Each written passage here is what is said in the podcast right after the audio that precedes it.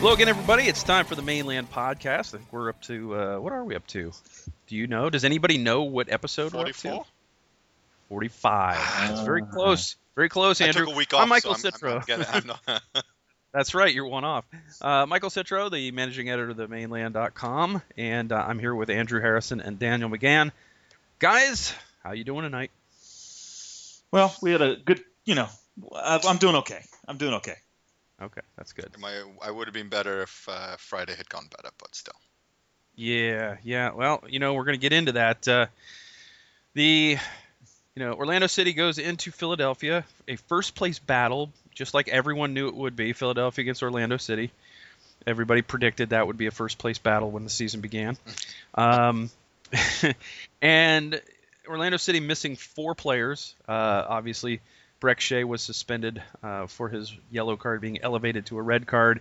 Uh, we knew he was going to be out. We knew that Cyle Larin was going to sit, and we knew that uh, Tommy Redding would be out with an injury, concussion.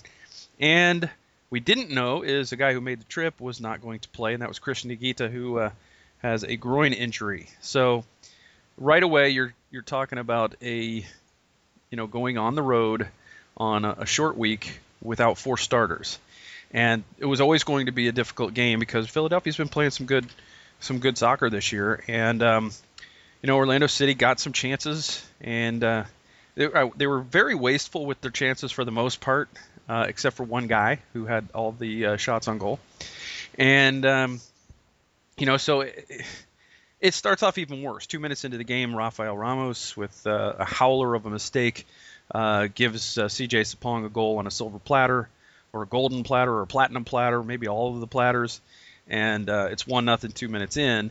But I thought Orlando City did a good job of responding. Um, get, you know, like I said, playing that road game, trying to wait and look for their opportunities without getting stretched, and you know they they decided to go with Kaká as a false nine because Pedro Ribeiro is out with a back injury, and Bryan Rochez is at Orlando City B trying to get to full match fitness. And uh, Julio Baptista was not ready yet to uh, to come on and, and be a starter. So it was 1-1, and in the 90th minute, uh, disaster struck in the form of a Tranquilo Barnetta free kick, which we'll get more into in a moment.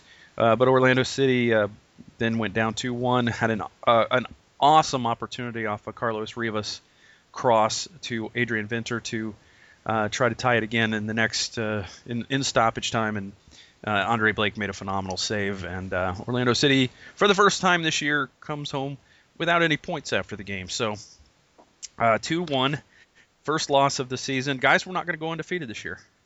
Oh no. the world is falling. Uh, but anyway, I'm going to start with you, Andrew. Thoughts on the match overall? I think kind of everything you already said. It looked like a team missing four starters that was on a short week that had played really well against the Portland Timbers team. They just looked they looked like the travel team and it was really hard, but I think the one thing I took away from this, which I hadn't really learned yet, was that this team doesn't have the depth that we expected. Uh, the the gulf in class between the bench players and our starters is just noticeable. Um, we were um, playing an improved Philadelphia side, but they still had everybody and we didn't. And we just looked tired. We looked out of ideas and we looked like we were basically playing a 6 4 0. Where there was no spark up front. There was just we somehow we had six people playing in midfield and we still weren't able to compact them out of the game. Um, there wasn't many positives from me for it, other than I'm sure the, the guy we will get into later on is, A- is Adrian Winter. He just looked like he was having a strong, strong performance, and really such a strong start to the season already as well. Uh, Daniel, I'm gonna I'm gonna go to you and ask. You know, did you think the team played poorly, or do you think they played a more of a, a strategically laid back uh, road contest, sort of like almost like they did at, at New York City FC, uh, with the intention of trying to hit a few on the counter and, and maybe uh, take a take you know get a couple of goals and and getting out of there with a win. Obviously, the you know you can say what you want to about the guys who were missing, but I mean you, you look at the class of a Cyle Larin and the class of a Cristian Higuita, and those are those are pretty substantial losses. Brek Shea as well. Um, I didn't think that. I, I will disagree with Andrew in, in that it shows that we don't have as much depth as we thought. I thought the depth was fine, but I don't. I, I certainly don't think Antonio Nocerino is ready uh, to play 90 minutes and uh, or even 60 really, and uh, he is definitely not yet integrated with the team. Uh, he was a problem. Uh, Rafael Ramos had a, had a bad game, but I thought overall I didn't think that as a team that, that that Orlando City played poorly. I think that they went in with a strategy, and it it was working. I think until they sort of ran out of gas around the 70th minute or so. Yeah, I'll I'll, I'll talk to two uh, of those specific things. I think number one is that it wasn't necessarily depth uh, is a problem with Orlando. I mean, the type of players that you have coming in. Luke Boden played well for us last year. He's coming in for Brek Shea. Uh, Nocerino should have been able to hold his own, right? And then we're talking about really Winter and, and Carrasco. Uh, and Winter's been starting for us mainly the, the whole season, and Carrasco's been playing a lot of minutes. So the depth wasn't the issue. It was the holes that Nocerino and Ramos left available for Philadelphia uh, throughout the entire match. And Nocerino passing under a 70% clip is not a good thing. And you're, you're definitely right on he doesn't look like he's uh, – he's in form at all. He hasn't meshed with any of the players. He's not quite sure where they're going or where he's going to be, um, and that's going to take time. So it's just early. Uh, that first point is it's early. Let these guys get time to gel. Um, when you're in a starting 11 and you're practicing with these guys day in and day out, they've gelled on the pitch, and uh, when you have to come in off the bench, um, it looks like they weren't ready to do that. And uh, hopefully later in the season, the depth will show that, and they are ready to do that. And I think we'll have a different conversation uh, then. And number two, we we didn't have a sub come in until the 90th minute. We're playing right. away and we're trying to play for at least a point. Um, and it's not like we were playing behind. And around that 70th minute mark, you you saw. Uh, there was everyone was a bit gassed, and you have Carlos Rivas sitting over there who could really push Philadelphia's back line. Uh, mm-hmm. and and you could have put that speed up top, drop Kaká. I don't know why that move was not made, and I think that was a glaring mistake uh, on Heath's point. I'm not quite sure what he was thinking there, if he was just trying to bunker in and, and get away with a point. But the way Philadelphia was playing, it looked like we needed to have the type of speed to counter. And I, I was really hoping we would have saw Rivas uh, come in a lot earlier, but uh, ended up not happening. And, and then boom, uh, the free kick. So that's that's that's what happened. Yeah, I'm, I, you know, and I de- definitely want to get into the subs uh, thing a bit. Um, you know, Adrian said after the game that, you know, he didn't want to change the shape by putting putting in those guys earlier, and I don't think he necessarily needed to change the shape. Mm-hmm. Now, my point is, Baptista was was deemed ready enough to take on the trip, ready enough to dress in the 18 surely you don't do that unless you think you can get 15 or 20 minutes out of a player. Um, and if he's a, if he's playing up top as a striker, he's not going to hurt you on the defensive end, really. So, you know, Andrew, what do you think of of them not unleashing the beast a little earlier? And then, secondly, we've seen very very little of Carlos Rivas this year, but what we've seen, I've been very very impressed by, and yet it doesn't seem that there's a trust level on on um, on Rivas's part from uh, from Adrian Heath at this point. Well, and I think uh, I'm going to kind of reinforce my own point. I, I, you've kind of twisted me a little bit in moving away from it's not a depth issue, but I think really what we're kind of highlighting there was we have Julio Baptista, like you say, he dresses for the 18, and we needed that help. You could see Nocerino was completely gassed. It's where he was mm-hmm. pretty much broken down by the NYC game, which is why I think he he went off hurt. Really, was because he pushed himself too far. He looks like a guy who hasn't played six months. But then we also have that in Baptista. He's kind of the same situation. He hasn't been playing that regularly. He's mm-hmm. still really he's a big guy. There's a lot of fitness to get right there. Um, but I, I, still can't fathom why you just don't take a player out who's basically he might as well have been sent off for how much use he was. Um, he just he didn't have the passing, he didn't have the vision, and then you do have those people on the bench. You at least want to keep 11 guys on the field that can participate in some way, and I think he would have still been able to have bullied some of Philadelphia around and maybe give us that space that we were missing in the middle of the park, despite of how deep we seem to be playing all the time. And then Rivas is just an it seems unfathomable why you wouldn't want to unleash his speed. Whether or not he's capable of scoring is another question. But whether or not you don't want to unleash his speed on a team that is also tired just as much as we are. You, he just needs to make one run, and even if he just hits it on frame and bounces around, somebody may be able to knock it in. I just I don't get it other than the fact that Heath is maybe he's trying to prove a point when I and I'm going to come back to depth here saying that his bench doesn't give the depth that he needed, which is why he kind of took a stand and didn't make any substitutions until he was behind. Well, you know, I'm not a manager in the MLS or in MLS. Sorry, I owe a dollar to the swear jar. um, I'm not a manager. I've never been a manager. Uh, I haven't played organized soccer since I was a little kid. But it seems to me, if you're playing on five days rest on the road in bad weather, it was a cold night, something you're not used to, and you can definitely see Nocerino gassed. You can definitely see Kevin Molino, who I thought played a very good game, especially uh, getting back and helping defensively. I, I, thought that Kevin Molino was gassed. Kaká to a lesser extent. Ramos, Cerén, they looked pretty tired. Boden looked tired. Um, why do you not put somebody in is beyond me. I'm, not, I'm again, I'm not a manager. I'm not saying that what Heath did was, you know, I guess it, it is our job a little bit to second guess him, and I, I think at this point I, I would have to say that um, I'm not alone in thinking that that decision making uh, possibly prevented, you know, the team from holding on just a little bit longer. They only, I mean, they really started to get outplayed about the 75th minute uh, after shortly after uh, uh, the subs sort of got on and got warmed up for for Philadelphia. I thought that Barnetta and uh, Alberg, I think it is, I forget the the the, the second sub that came on uh, with him. Uh, both came on and they both had an impact in the game. If you looked at the first part of the game, you know the the wide players for Philadelphia weren't having the impact that I think Jim Curtin wanted them to have. I mean, Sebastian Le Toux and, and those guys, I, I, don't think were as effective as they wanted to. And you you sort of heard the announcers talking about that a little bit. Once the subs came on in the second half, Philly changed the shape a little bit. They they started to get some traction, but also that was when Orlando City was getting tired, so it was all kind of at the same time.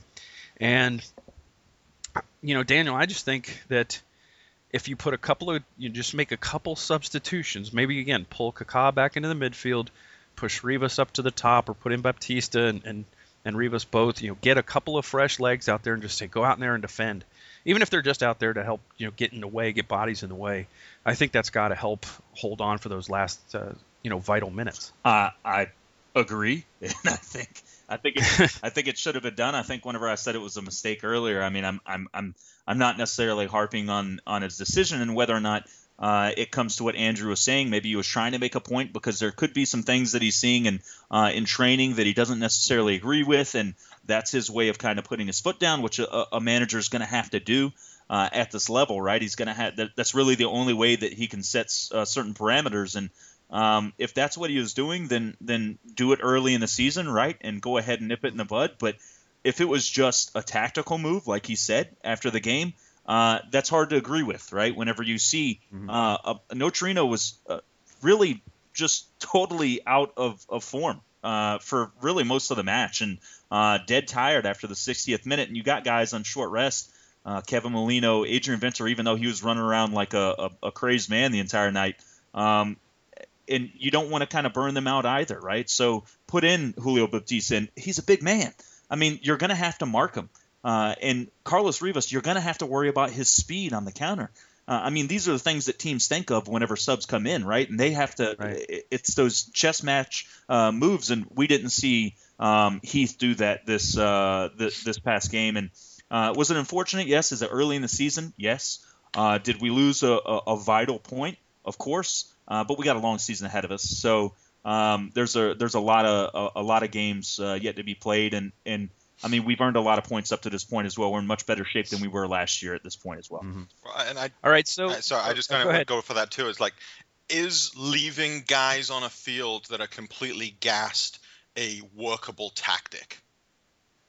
That, I, No. I, I mean, that's it. It's just not a tactic. Like to say that you don't want to lose the shape. You've already lost the shape. Those guys aren't playing their roles. They're not moving. They're Yeah. standing Right. in the same spot. Yeah, they can't move. It, yeah. it's not a tactic. It's just I don't want to say it's laziness. There's just there's something going on there that doesn't make sense. It- it- you can't keep shape with a guy who basically wants to lay down and die.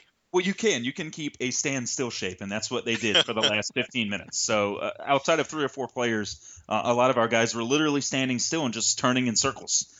Well, you know, if they're if they're going to do that, you're better off just lining them across the top of the 18 yard Yeah. box and just building a wall. Well, and the wall didn't really last too well for the free kick because they were tired. You know, we didn't. Have, Yeah. but- Speaking of walls, Oh okay, let's get let's get to the first of all before we get to the the big talking point of the game and and the week after. Um, let's give our man of the match. I, I'm sure we're probably all in agreement that it's Adrian Winter. He had uh, a really nice goal that he you know he got assist by Molino, but really he set it up himself with a you know a, a ball over the top of the defender, and then he got positioned and, and just you know just a very class finish, uh, calm as you like, and. Uh, he had two other very, very good opportunities. He got both on frame. Uh, one, he tried to go over the keeper instead of, of picking out a corner, and, and Blake made the save, which was probably an easier save than he than he should have forced on that. And the last one was the Rivas cross, which Rivas probably had maybe three touches in his time on the pitch, but that one was brilliant. I mean, from the left sideline, perfectly across the, the box onto the foot of, of Winter, who looked for all the world like he was going to tie the game up, and uh, Blake made a diving save to uh, to preserve. Uh, would, and that might end up being MLS save of the week. In fact, to That preserve save their was insane. I mean, it, it looked like he, he he reached behind and slowed time at the same time. I, I, I tried to watch the replay at least 10 times because I couldn't really figure out what happened until I saw a different view of it. And I was like, okay, that's how he actually got hands on it. So he's a sorcerer and should be banned from MLS, is what you're saying. Yeah, he's yeah. Okay. So is there any any other man, man of the match discussion other than Winter from you guys? No. No.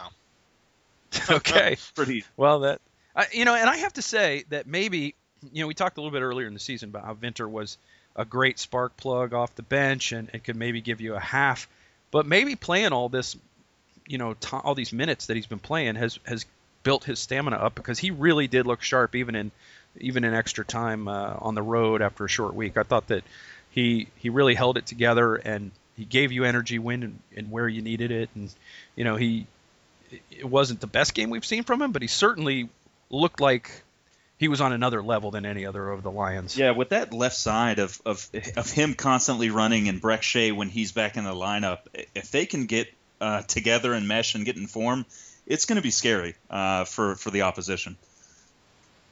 I'm all for that. So let's turn our attention to the big talking point from this week, which is Tranquilo Barnetta, his free kick, and whether or not it should have counted. And you know, uh, Brian Dunseth was the first person I, that I saw bring it up about the the wall that Philadelphia built, which was between the wall that uh, Orlando City built and the goalkeeper Joe Bendik.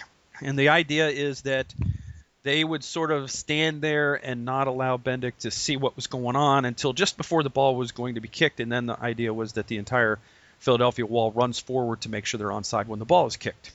Uh, they pulled it off earlier in the game, uh, not too much before the, the actual game winner. Uh, they actually got onside, but the kick was not on target. And on the final one, they didn't even come close to getting back uh, onside. But the call stood, the goal stood, the uh, flag never came up. And even though it appeared that uh, Jair Marufo was was uh, you know warning them that they what they needed to do you know before the kick even took place, and it stood. But pro referees came out this week and said that goal should not have counted. So Andrew, I guess you know obviously they're not going to overturn the goal at this point and, and change the outcome of the game, but you know when you look at this, the first five games, and you look at a potential point missed there, and you look at the goal that was disallowed in the RSL game, which was two points, uh, you know, two more points dropped, and the non-penalty call at the end of the Chicago game, which is two more points. Orlando City could be sitting on 13 points and have four oh, a record of 4-0 and one right now. They could, but we don't. And I and I and I I, I, you know what? I'm gonna, I'm actually gonna give it to Pro for actually coming out and acknowledging that they were wrong. You yes, know, that was good. we batter them mm, time after time on Twitter, on Facebook, all over the place that they don't admit when they were wrong, and this time they did. Um, but I, you know, it's a learning move for them. Maybe you know, you say they tried to, they pulled it off earlier in the game too, so that's something they should have been watching. So there's really Mhm. no excuse. The referees should be watching for that kind of shenanigans going on and making sure that the game is played within the rules of the game. But I think what you Mhm. still have to remember is that that foul probably wouldn't have happened if Nocerino hadn't looked completely out of shape. Oh yeah, Ugh. and and in fact there was a there was another foul like ten yards up the field right before that happened and it was played on. Yeah, yeah, and I think that was Saran, right? And and like Yeah. you just you have those moments where you look back at something and you say that doesn't happen if that's not there. And we're never even talking about having this discussion if Nocerino doesn't make that foul. And I think you have to you have to kind of blame him once again about those those no substitutions leads to those types of that was a tactic that we played that blew up in our face. And you could almost say that they didn't catch it. That's a shame on them but really it's a shame on us for putting ourselves in that position. Yeah, and you know Adrian Heath has been taken to task for for not making an, all his subs or not using his subs or, or making them far too late in the past. So this is not a new thing for him. Um, but you know it, it, it is an interesting thing when when uh, Pro comes out and says you know that that goal shouldn't have counted. And and um, you know you, obviously again you're not going to you're not going to change the outcome of the game. You hope that these things will you know sort of even out over the course of a season but five points dropped in five games seems a little bit much to make up, even you know with this much of the season left. Um, Daniel, should that goal have counted? And and should Marufo looked like he was talking to both the Philadelphia players and the Orlando City players? Should he have gone over and talked to his assistant to say, "Look, this is what they're doing. You need to watch for this to make sure they get back on side"? Should he have done that before the kick was taken? does he need to teach a professional ref how to call a game in the middle of a game? No, I think the the AR Peter uh, Balsuniets or whatever his name is should have known that uh, those players were offsides. I mean, they were set up uh, deliberately in an offsides position on a on a set piece, and the rules are clear. I mean, Pro, I, I believe, stated the rules earlier and, and literally said, yeah, it was a uh, a mistake and it should not have counted. So I agree with uh, they're they're uh, the same thing. I mean, it, it shouldn't have counted. Uh, could Joe have done something about it? I know we had this argument uh, a little while ago off air, guys, and uh, I I would have liked to have seen Bendik at least uh, put effort in, but it now watching it a few more times. Uh, there's not much he could have done. I mean, they had the the Game of Thrones, uh, whatever the wall, ice wall in front of them out Yeah. there. I mean, he he couldn't see the ball until it was basically already in the back of the net. Which it was a fantastic free kick, but um, still shouldn't have been allowed. I mean, that's it's it's clear uh, in the rules, and it's not like that's some weird rule that doesn't exist. I mean, that's something that an AR should know uh, and and should have called it offsides. Now I took a, a look at that. I, I mean, I as the guy who runs the Twitter feed on game nights, you know, I take a beating sometimes. Um, you know, a lot of people were saying, "Well, he didn't even try," and it was like, you know, if you watch the if you watch the replay from behind the net and where he picks the ball up, there's just no time left for him to actually even even to make a token effort. Uh, I'm not sure he gets to it even if he sees it right off the bat because he was he was shading to the, the goal to his right in hoping that and he built the wall so that they would protect the left his left side. And that's how he set up. He was sort of in the in the right hand third of his goal. That ball was so perfectly placed it came it, it dinked in off the post. Um, tremendous kick by Barnetta. I mean, you got to like I said this the other night. You got to tip your cap. You got a, a, a goal of the week candidate and a save of the week candidate, and that's how you that's how you win games. You know. Well, and Philadelphia I- is showing that right now, right? They're in they're in good form. Yeah. So they're in first place. So uh, in the East, Eastern Conference. So so my thought was, you know, despite people saying that he should have tried, you know, my my thought is, you know, given when he picked up the ball, there was no reason for him to try because at that point it was too late. And even if he, let's say he dives and the ball hits the post squarely, which is probably what he was hoping for at that point because there's really not much you can do except hope that it misses once you pick it up and you know you're not going to get there. Um, he dives over doesn't come within two feet of the ball. The ball hits squarely off the post. Philadelphia in position to, you know, knock in an easy rebound, and he's not in a position to defend it. So I don't have a, a problem with what he did. Uh, at that point, you know, by the time you see where the ball is, you go, "Oh no," and then Yeah. and you just hope that it misses, and in, in that case, it did not. So um, maybe it's S- s- Go- maybe, go ahead, maybe Andrew. you could allude to the fact that it's something that we kind of talked about earlier on the season, though, and it really comes down to his positioning. You know, he sets the wall, and he's really gotten them covering that far post. You know, Mhm. maybe he needs to be that little bit further over so he sees it a little bit earlier. I'm not trying to lay blame on his door. I, I still think it was a fantastic free kick. Um, I Uh-huh. just maybe it comes down to positioning and something that we'd okay seen earlier because it on. sounds like you it, it, you say that, but it does sound like you're putting a little on on him for We that. always, Andrew's always got to blame somebody. And well, here's the thing. You know, Like you British, have what to you want. when you give a when you give a free kick just outside the box, it is it's a danger. They call it a dangerous area for a reason. Um, you can only do so much. You can't cover the entire net. So what the goalkeeper usually will typically do is say, "I've got this part, but if you guys, you know, I'll build my wall to cover that part." Now the the, the wall does its job. Then you know you've done it right. If in 99% of the time the wall does its job, where the guy skies it over the bar. There's that 1% of the time where the guy gets the kick just right, gets it just over the wall, and gets it to drop down uh, in time to you know to get into the net. And and you know with the placement he put on it, the, I just don't see anybody making that save. It was it's really harsh for anybody to blame Bendik for that goal, in my opinion. Yeah, it was a great free kick, and I mean, should it have been called offsides? Yes. I mean, we can debate that, but I think that debate is necessarily over after Pro comes out and says that yes, it should have been offside. And, and to Yeah. Andrew's credit about his positioning, um, I, I harped on uh, uh, on Bendik earlier in the year being not uh, he wasn't necessarily confident, and I like to see confidence in, in goalkeepers. Um, I think his confidence is, is raised throughout the season, um, but there are still some questions on his positioning throughout the match. Uh, and you know, hopefully that's something he'll he'll pick up throughout the season as well. But I'm still holding on to that uh, bold prediction earlier in the year that we're going to have a different starting goalkeeper by the by the end of the season. So I'm gonna Well, I'm gonna hug that one. I hope it's not from an injury, but I, I think I think you know through the first five games I've seen improvement out of Joe Bendik. I think he's played well. I don't know that I agree about his positioning, but here's what I will say: the hole in his game that I see is a reluctance to come out and take balls that come into the area from from distance or from way out the side. I think that's confidence, though, right? That's is it is it necessarily he he wasn't taught that way, right? I mean, I just think I, it's confidence. I don't know that it's I don't know that that that is confidence. I think that's that's just the style that some keepers play where they're some keepers are aggressive and come out and they try to take every ball that comes in the area. Other keepers are more willing to let their defenders do the job and they'll you know they'll only come out when they're absolutely sure.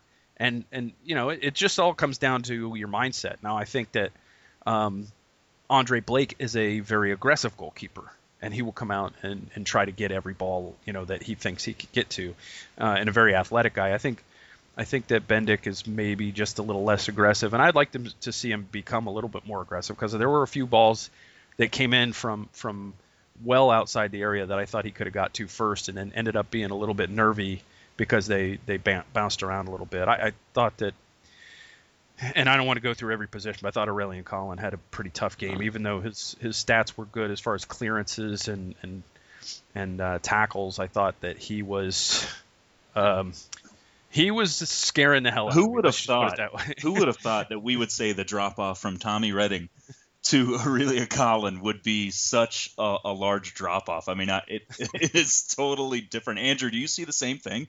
Oh, without a doubt. I, you can't believe that one guy has almost lost how to defend. Like how it's just fallen out of his like his toolbox. Like I, I don't know. You just can't believe that it's where we're at. Like uh, Yeah, I would have bet any almost any amount of money that I could have got my hands on that he would have been a starter this year, and um, that if he was beat out by somebody, that he would still start next to that person, and that's not been the case, and I, I can see why. um, he had he had a very similar clearance to Ramos, but his was not handled cleanly by the Philadelphia player, and so uh, sort of dodged a bullet there. He he was scaring me, but. Um, Anyway, it's it's two to one Philadelphia officially in the books, and that's the way it's going to go down.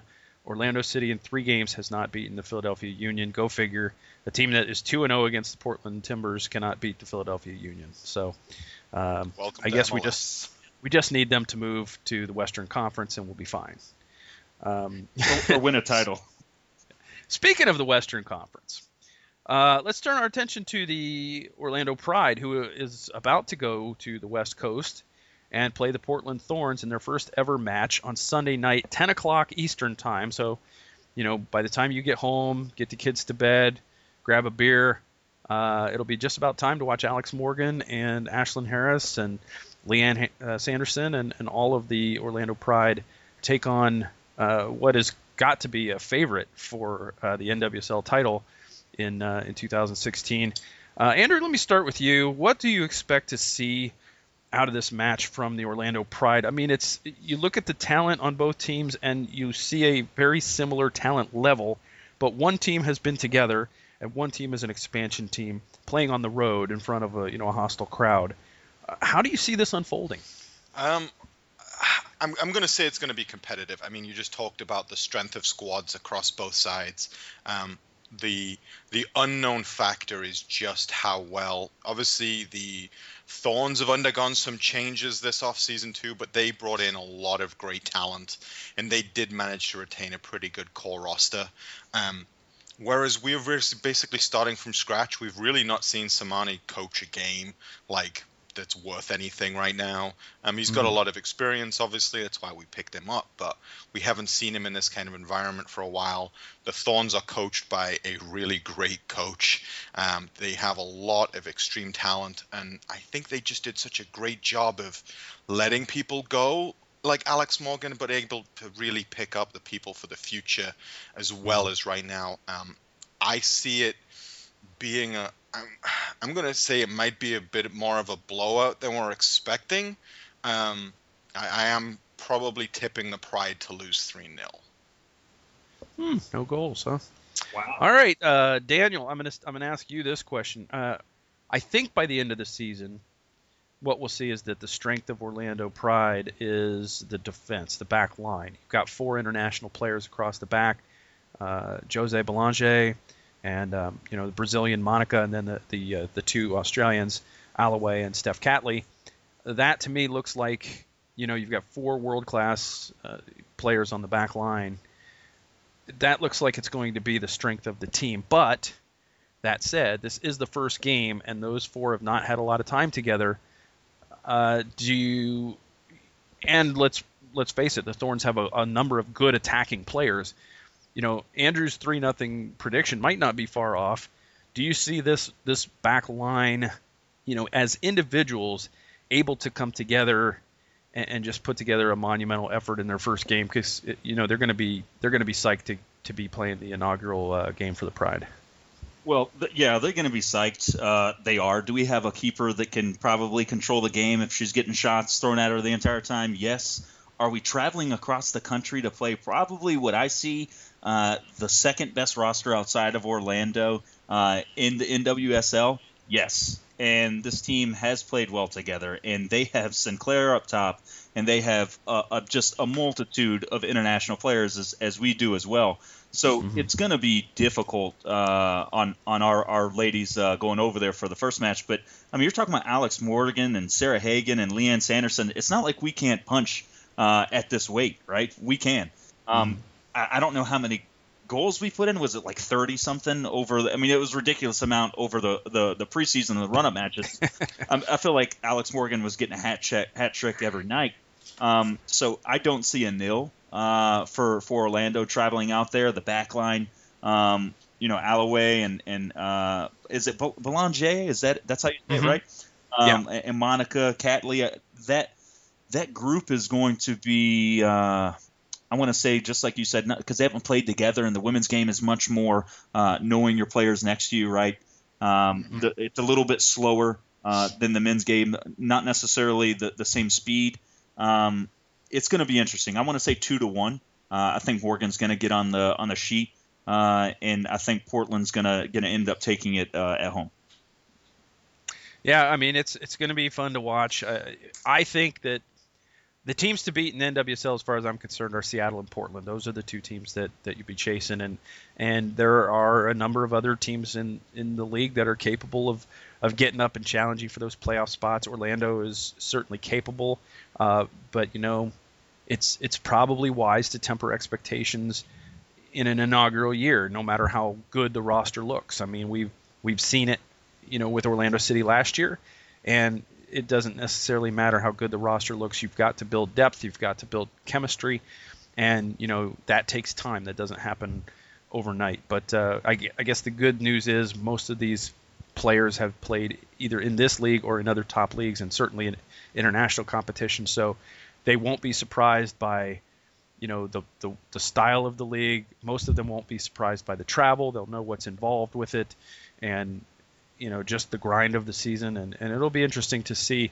uh, how Orlando does, especially with losing players for international breaks. I know that uh, the U.S. scheduled a couple of games with Japan, and there's another another two that have yet to be scheduled that they're talking about. So there'll be times when uh, you know the team's not going to be at full strength. They're going to have to have that depth, and I thought that Tom Sermanni did a pretty good job of, of building that team. They, they released their 18 player roster earlier this week.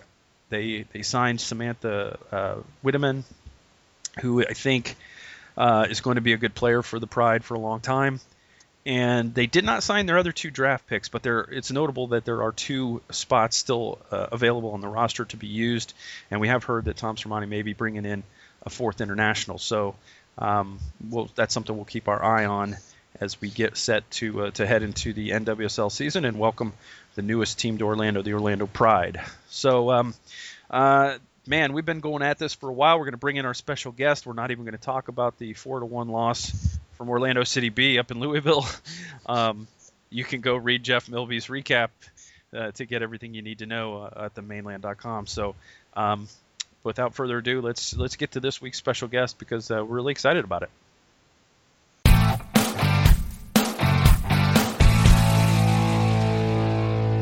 Okay, joining us this week on the Mane Land Podcast, we're uh, we're very happy to have center back Tommy Redding from Orlando City SC with us. Uh, Tommy, how are you tonight? I'm good. How are you doing? Doing great. Uh, Daniel, Andrew, tell Tommy how you're doing. Uh, we would have been doing a lot better if you were in the lineup uh, this last game, Tommy. Yeah, it was a tough one, but I think, I mean, it was just it happened. So well, Tommy, I, I want to just start off with that. Um, how's your head? Good. Everything's going well. And hopefully, I'll be available for Sunday's match. Well, and, and I guess I, uh, if we can get a little bit of an ex- expanding on that, like how is it been going through the concussion protocol? Obviously, it's something that's been a big issue. It's gotten to grow in soccer. Um, how's it been going through from it from the player's perspective? Uh, I think it's been going well. I mean, there's a lot of precautions and stuff you have to go through nowadays, and it's all pretty pretty simple and easy. So going through it has been going really well. Well, on on that note too, also missing games due to injury. Now, uh, you were in the starting lineup before that. How was it uh, being able to get on the field and actually have an impact on the game uh, season? Did you feel more confident going into the season than you were last year? And uh, how do you see yourself uh, coming back into the fold? Yeah, I think the biggest thing for me uh, this year is just the confidence piece. Uh, last year was a big eye, eye opener for me, just uh, how different it is to play in the MLS compared to the USL. And I think I use a lot of things I learned last year to drive me and motivate me this year. And uh, it's been great to be able to help the team perform well this season. Now, obviously, you came in uh, when when uh, Mateos got hurt. Uh, you, you, stepped right in, and, and the team didn't really miss a beat. How is your partnership with Seb Hines sort of progressing? And and you know, obviously, uh, the the injury kind of maybe derailed some momentum there. But uh, just just tell us how you know it was working with Seb and getting uh, to build that partnership with him. Yeah, I think it's been getting better every every game and every day we practice together. Uh, first game of the year was I think the first time him and I have ever really played together. And I mean, you could see it was some times where we weren't on the same page, and I think that's just how it is the back line. When you don't play with people, it's hard to know what they're going to do. So as the season goes on, the more we play together, the the better and better we're going to get. Well, and I, I, guess you know who right now. Obviously, you're trying to play your way back in. Who's your best back line to play with?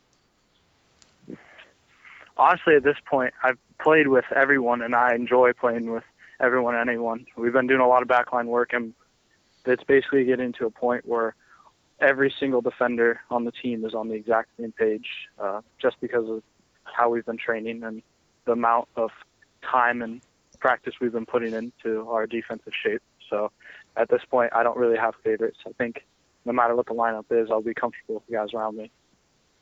You know, that's that's really good to hear, Tommy. That uh, you're comfortable to be able to play with with many different players on the back line because in a tough season, you're going to have to do that. Um, outside of just team goals and and being able to play with anybody on the back line, what kind of personal goals have you set uh, for yourself this year? Uh, you know, having another year under your belt and, and already getting some games. Uh, I think the biggest goals for me are just make sure my work ethic stays up, uh, make sure my confidence stays up, and if I do those two things, I think this season will be really beneficial for me, and it will be a big year uh, for me and my development. Tommy, a lot of uh, there was a lot of talk in the beginning of the season about how uh, Adrian Heath picks his center backs, and I think that a lot of people don't understand that Adrian wants different things from his two center backs. Can you maybe talk a little bit about what he's looking for in terms of of, uh, of the two guys he puts in the middle? Yeah, I think um, the gaff for center back role, he wants guys who are able to play on the ball. He doesn't want a team where we can play amazing soccer throughout the midfield and the forwards, but if it comes to the back line, then all of us are scared. We have to just booze away. So he really likes to have center backs who are good on the ball and also just really aggressive and aren't afraid to put their bodies on the line to to maybe just save a point or three points. So that's what he's looking for. Well, and you talk about, you know, the start of the year was being a little bit of a confidence um, test for you. How much has Coach Heath been able to grow you as a player? You've obviously been under him for a few years now. Um, do you credit him with you becoming that better all-round player? Yeah, for sure. I mean, the past two years have been because it's been a huge step up from playing academy soccer straight in professional, and he's really helped me along the way, and he's taught me many important things. And most important thing he's taught me is just because I'm here doesn't mean I'm gonna get my chance to play. I mean, it just depends on how hard I work, and a lot of it is also luck. When it comes to things like this, you can work as hard as you can, but sometimes you get the lucky break, and if you're not ready, if you're not ready for it, then you can just crash and burn. Your confidence will go down. So he made sure that I keep working hard all the time, keep my confidence up, and be ready whenever my name's called. Tommy, uh, I want to ask you a little bit of a different question outside of the soccer field. Well, I guess out of the you know football field, but it's about FIFA. Uh, do you necessarily mm-hmm. play FIFA? Are you a big FIFA fan? And also, are you a little upset with your 60 overall rating in the game? So actually, that's a really good question because I used to be a FIFA fanatic, and now actually that I play soccer so often and at the professional level, I don't enjoy playing FIFA as much. So I don't actually play much at all, and I don't even pay attention to the game anymore, really. So I didn't even know what my rating was, but I can't be upset with it. I mean, a young player, new to the league. Hopefully, throughout the year, will bump up a little bit. uh, Tommy, as I mentioned to you before we went on the air, I had a I had a talk with your dad recently, and he said that there was a moment that you came home and and you said, you know, Dad, I can I can play at this level. What was the moment mm-hmm. that you knew you could play at the MLS level?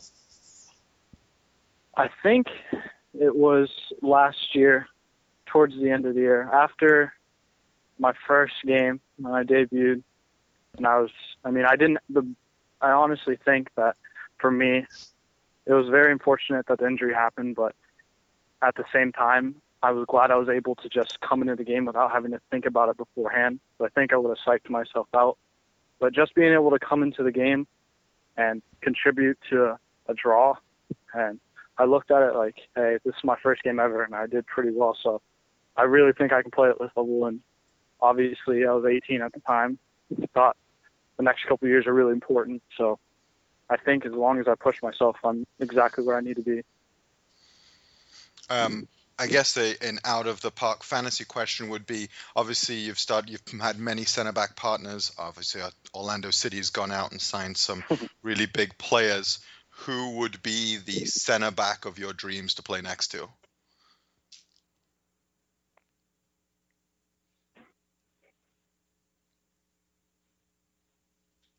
Hello? Hello. Tommy, you there? Sorry. Yeah, I cut off. Um, uh, just in case you missed it, it was like who who would be the center back partnership of your dreams? Obviously, Orlando City has picked up a, a bunch of big names, but who would you really want to play next to in your career as you as you grow older? Um, right now, looking at a center back partner, a re- one guy I really love to enjoy watching is Thiago Silva. I think he is an amazing center back, especially not being the biggest guy either. He knows how to use his body. He's a great leader, and his feet are also really good. So, so there's one guy I could play with right now and be him. And Tommy, I wanted to ask a, a, a little bit of a different question. I know you know Kaká uh, just came back, and, and as a center back, it, it seems like you uh, you're you're out there feeding the ball to these players a little bit more. Uh, how's your relationship being able to train with the first team more often and being able to get into matches with them this year? Uh, has there been somebody on the team that's actually influenced you on the field with Orlando? Yeah, I think all the guys have done a great job of just helping me in my transition to become a first team player. Uh, a lot of people don't realize how different it is. I mean, you can train every day and not get minutes, and then as soon as you start getting minutes, your whole schedule changes and everything changes for you. So all the guys have been really helping me out with that. Tommy, one question I had for you, based on you know some of the action we've seen from you this far, uh, thus far this season, I want to know how fast is David Accam? uh, I can honestly say he's the fastest person I've ever guarded in my life. Uh, honestly, I, I didn't realize how fast he was until obviously the goal, and he absolutely blew by me and Seb. So there's, no, there's nothing I've ever seen before. There's nothing really that you can do in in training to simulate that, is there? No, I mean unless you have a guy who's as fast as him, you don't really have a, a chance to learn how to defend against it. Well, and you also have that, you know, feeling that, you know, you can train against it, but when it's really happening in a game day situation where you're 60 minutes in and you need that break, and then all of a sudden he still has that energy, it's it's really difficult to learn against. But, uh, you know, it's just part of the game, I guess. Yeah, it is. I mean, like like I said, like the biggest thing for us on that day was just our focus. I mean, we played well, but we lost our focus for about 10 or 15 seconds, and it cost us two points. So. Well, Tommy, I'm, I'm going to have to ask you a, a bold question here. Uh, uh, what do you have uh, for Orlando doing against New England this week, and uh, do you see us getting the W? Yeah, I think it's really important for us to get the win this week, and we've been training hard. If we keep our defensive shape, then our forwards will do everything they need to do for us, and that's really important for us. So I can I see us getting the win this weekend. Tommy, uh, one thing I wanted to know is is you've you've you know you've had the head injury. Um, there's as a center back and someone that's using your head a lot on the field and, and someone who's going up and, and making challenges in the air. Is there anything you can do or any protective equipment you could wear that will help you to avoid, you know, that happening again in the future? Yeah, I mean, I was talking to the doctors about it. There's obviously the the head protectors. Um, I don't know what exactly what they're called, but you see some guys wearing them throughout the league. And yeah, exactly. So all, some guys wear them, and I was talking to the doctor about them. Asked if I should think about getting one or not, and he said there's no science that backs up that it does help. There's no science that backs up that it doesn't help. So I think it's more of just how I feel about it, how I feel about the situation, and I think if God forbid something was going to happen like that again, then I would definitely really look at it as look at it as a potential option. Well, and you're on the younger side. Obviously, Orlando City has the OCB um, USL team this year. Um, do you have any guys that we should be watching out for? Hopefully, being able to make the same progression that you did um, to the senior side. Yeah, I think definitely one guy you really should watch for is uh, Pierre da Silva. I think he's a he's a great young talent. Uh, he when he comes and trains with the first team, you can tell he has flashes and moments where he just looks like exactly what you what you need out of him. But he's so young, and I mean, the future is very bright for him as long as he keeps working hard. Well, I mean, that's awesome to hear that we have some young guys coming up from that Orlando City B side. Uh, and I know, I know we touched on the injury a little bit earlier and, and kind of harping back to it. Uh, when do you see yourself coming back, or is it just the time frame's really up in the air and it's it's kind of up to the doctors and your progression? Yeah, I think that mostly it'll be before this weekend. Hopefully, it'll be available for the game. But like I said, it's not 100% yet. But uh, that's that's the goal. Tommy, before we let you go, uh, just one last question. Obviously, you, you, know, coming up from the USL team, uh, Kevin Molino played a big part on that team. He finally got his first MLS goal. Uh, a great, a great moment where Kaká let him take the penalty. How happy were you, and, and was the team in reacting to that uh, for for Kevin? I think that was really big for Kevin, and I think that's going to give him a lot of confidence in himself. Uh, he really needed that after last year. It was a very difficult year for him, and coming back this year, he's been playing pretty well, just not finding the back of the net. And for Kaká to give him that penalty and just let him. All right. Well, I think um, there he is. He's back again. oh, technical difficulties tonight. That's okay. It's, yeah. it's okay. Grem, gremlins tonight, but you know what, Tommy? thanks so much for being with us on the Mane Land Podcast. Really, you know, want to wish you luck in, in not only the rest of your season and your career, but certainly with the injury and coming back from that. Uh, you know, best of luck, and, and hopefully we'll see you on the field really soon. Awesome. Thank you guys very much, and thank you for having me.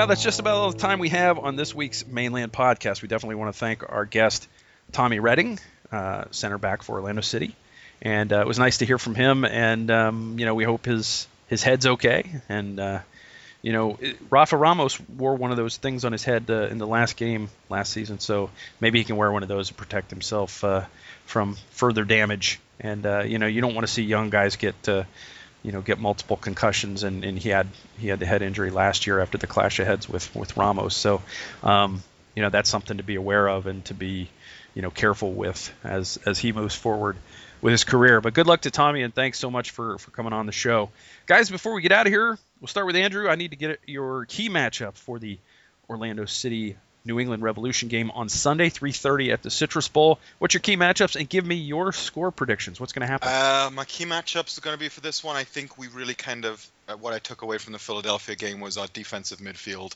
Obviously, if Higuita doesn't play, um, we're going to be a little bit weaker.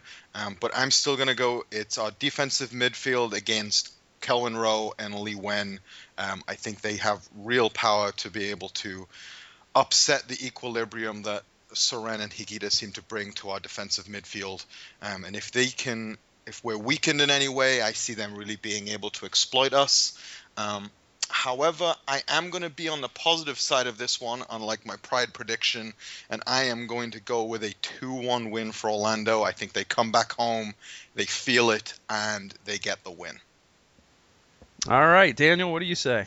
You know, I'm, I'm interested in seeing in a key matchup, uh, actually, our forwards uh, and then our wingers on the counter uh, against New England. I think that's a, a, an area of, of weakness for them. They've been caught this year uh, a few times. Um, and depending upon who we have up top, if we go with Kaká in or, or we're putting somebody else there, if Cyle Larin's back, um, it'll be interesting to see them getting uh, behind that, that back line and also breaking on the counter with Molino and, and Winter. And uh, I'm looking for Winter to have another strong showing, and, and I, am going to go with actually Orlando 3 1 uh, against New England. I think we have a sour taste in our mouth uh, after that uh, last minute loss uh, this past week, and, uh, and I see the club coming out and actually putting a, a few goals on New England.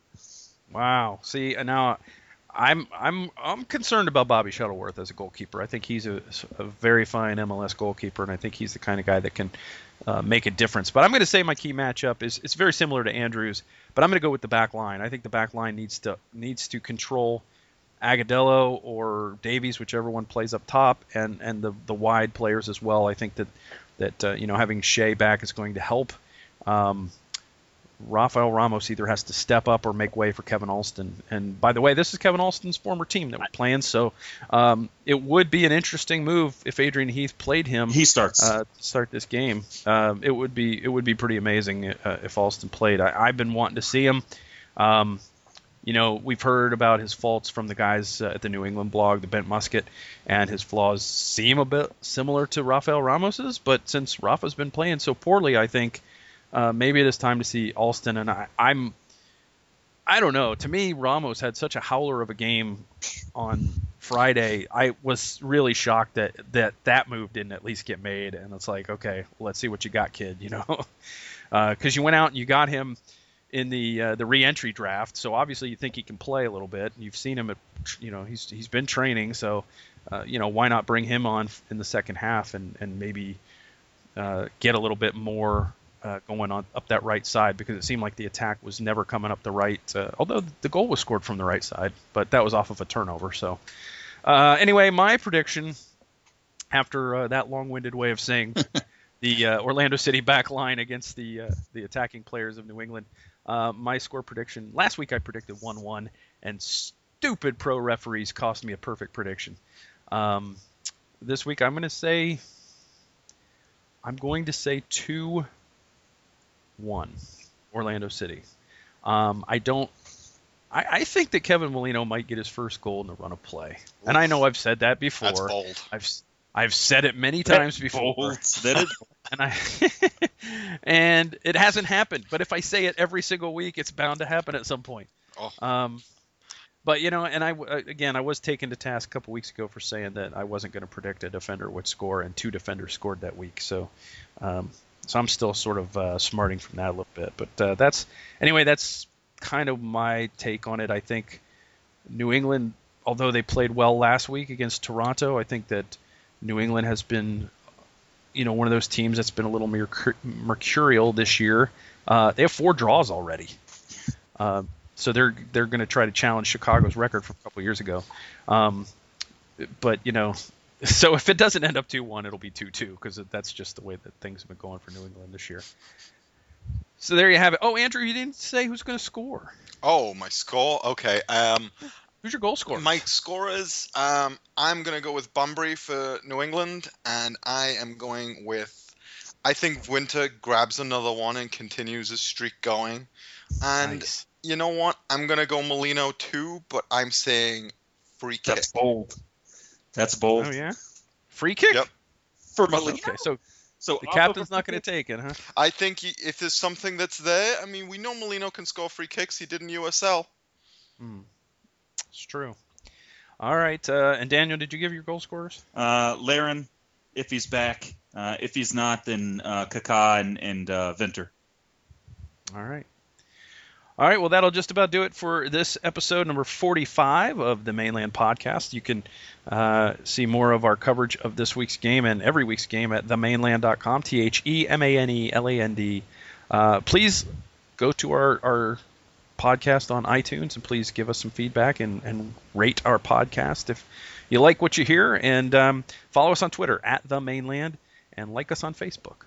So that'll do it. Thanks again to Tommy Redding and uh, you know Orlando City, Orlando City B, and Orlando Pride all in action this week. I think uh, Orlando City B I think has Harrisburg City at home on Saturday, so that's the appetizer. Afternoon game for Orlando City on Sunday at the Citrus Bowl. That's the main course, and then the Pride at the Thorns for dessert Sunday night. And uh, we'll be back to talk about all of that next week. So on behalf of Daniel McGann and Andrew Harrison, our illustrious columnists at the Mane Land. I'm Michael Citro, the managing editor, signing off saying, Go City.